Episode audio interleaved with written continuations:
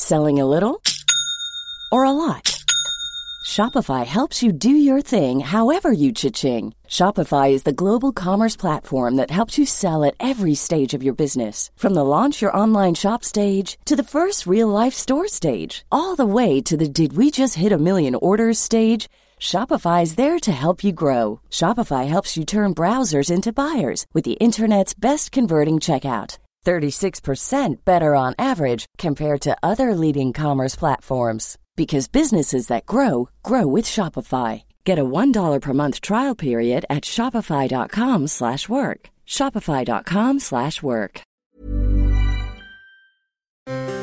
Pépite d'histoire. Chaque mois, découvrez une nouvelle petite histoire de la grande histoire. Présenté par Gabriel Massé. Bonjour à tous.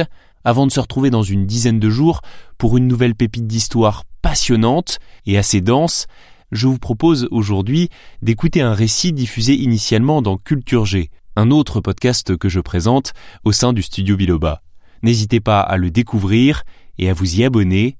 Bonne écoute. Les amateurs de vin parmi vous ont sans doute déjà entendu ce nom, Phylloxera. C'est le nom d'un petit puceron qui, à la fin du 19e siècle, a plongé toute la vigne européenne dans une crise sans précédent. Nous sommes face à quelque chose qui n'est jamais arrivé.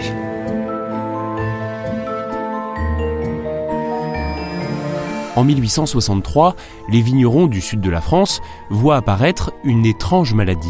Les feuilles de leurs vignes se colorent en rouge, elles se ratatinent, les raisins ne mûrissent plus et les plants meurent les uns après les autres. En quelques années, cette mystérieuse épidémie s'étend à travers tout le pays, puis se poursuit au-delà des frontières françaises. En moins de 30 ans, tout le continent est touché et près des deux tiers du vignoble français sont déjà détruits. C'est une catastrophe. La crise n'est pas seulement environnementale, elle est aussi économique et culturelle. Des milliers de personnes et de familles se retrouvent sans travail et sans le sou. Des régions entières, même comme le Bordelais ou la Bourgogne, s'inquiètent de voir disparaître une partie de leur identité. Quand on parle de culture du vin dans ces territoires, le mot culture doit être entendu dans ces deux définitions. Allez, un petit canon. Un canon, c'est un coup de vin rouge. J'avais bien compris. Le mot revient souvent dans votre langage. Ah bon? Non, merci. Je ne boirai pas de canon. Ça fait quand même plus de bien qu'un coup de pied au cul, ça. Alors, il ne faut pas longtemps pour déterminer l'origine de ces ravages. Le coupable est un minuscule insecte appelé Phylloxera. Originaire d'Amérique du Nord, ce puceron s'attaque aux racines des vignes, suçant leurs sève, les affaiblissant jusqu'à leur mort. Évidemment, chez les vignerons, la résistance s'organise. On tente des solutions, plus ou moins loufoques, pour éliminer ce puceron tueur de vignes. Quand certains s'en remettent à Dieu, font bénir leurs vignes et installent des signes religieux, d'autres libèrent des crapauds à proximité des plants pour qu'ils se nourrissent des insectes. Mais ce n'est pas franchement convaincant. Des produits, comme la chaux vive, le sulfure de carbone, sont soit badigeonnés sur les souches, soit injectés dans les sols. Mais c'est en général très coûteux et pas suffisamment efficace, et ne parlons même pas de la question de la toxicité. Il y a toutefois une méthode qui fait ses preuves, c'est l'inondation des pieds de vigne, avec de l'eau. Oui, ça détruit effectivement le phylloxéra. Mais ça ne fonctionne que sur les vignobles de plaine, ayant un sol imperméable, et il faut disposer d'un système d'irrigation.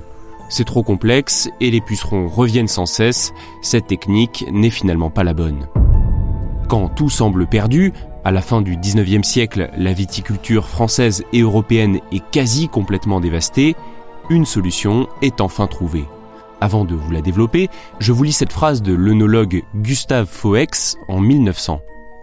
L'histoire de l'agriculture ne nous a conservé, à aucun moment et pour aucune autre plante cultivée, le souvenir d'une crise aussi grave que celle traversée par les vignes de l'ancien continent lorsqu'elles furent envahies par le phylloxéra. Après la destruction, voici le temps de la reconstruction. Et la solution vient, assez ironiquement il faut le reconnaître, du continent d'origine du phylloxéra, d'Amérique. Et oui, après tout, il y a bien des vignes outre-Atlantique. Là-bas, elles sont résistantes à ce puceron. En coexistant avec lui, elles se sont développées pour lui survivre. On peut donc planter directement des cépages américains.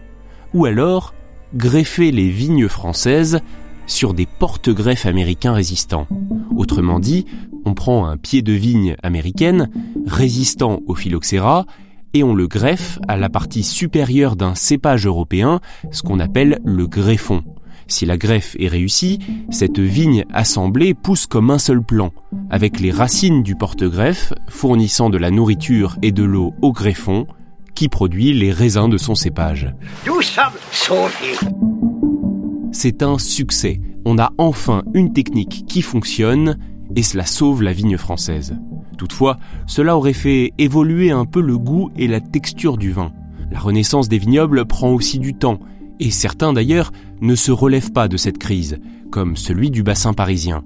On peut voir le phylloxéra comme un désastre, et il en est un après tout. Mais il a aussi eu des conséquences positives.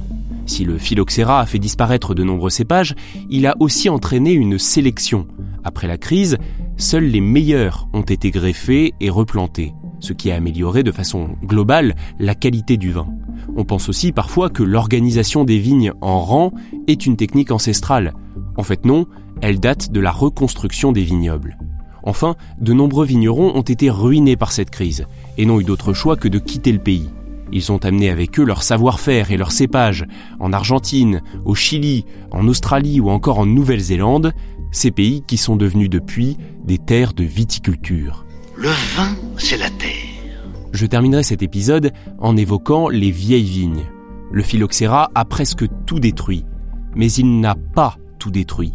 On ne sait pas toujours pourquoi, mais quelques parcelles ont survécu, ici ou là certaines parce qu'elles sont dans un sol sableux, ce qui protège les plants du redoutable puceron, et d'autres un peu miraculeusement parce que relativement isolées du reste du vignoble, ou par chance tout simplement. Ces rares cèpes français non greffés sont appelés francs de pied.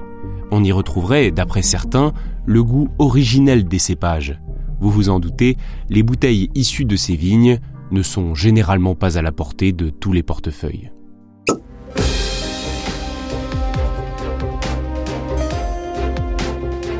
Merci d'avoir écouté cet épisode, j'espère qu'il vous a intéressé et je profite de cette conclusion pour vous rappeler, c'est l'usage, que l'alcool est à consommer avec modération. Abonnez-vous à ce podcast si ce n'est pas déjà fait et on se retrouve très bientôt pour de nouvelles aventures.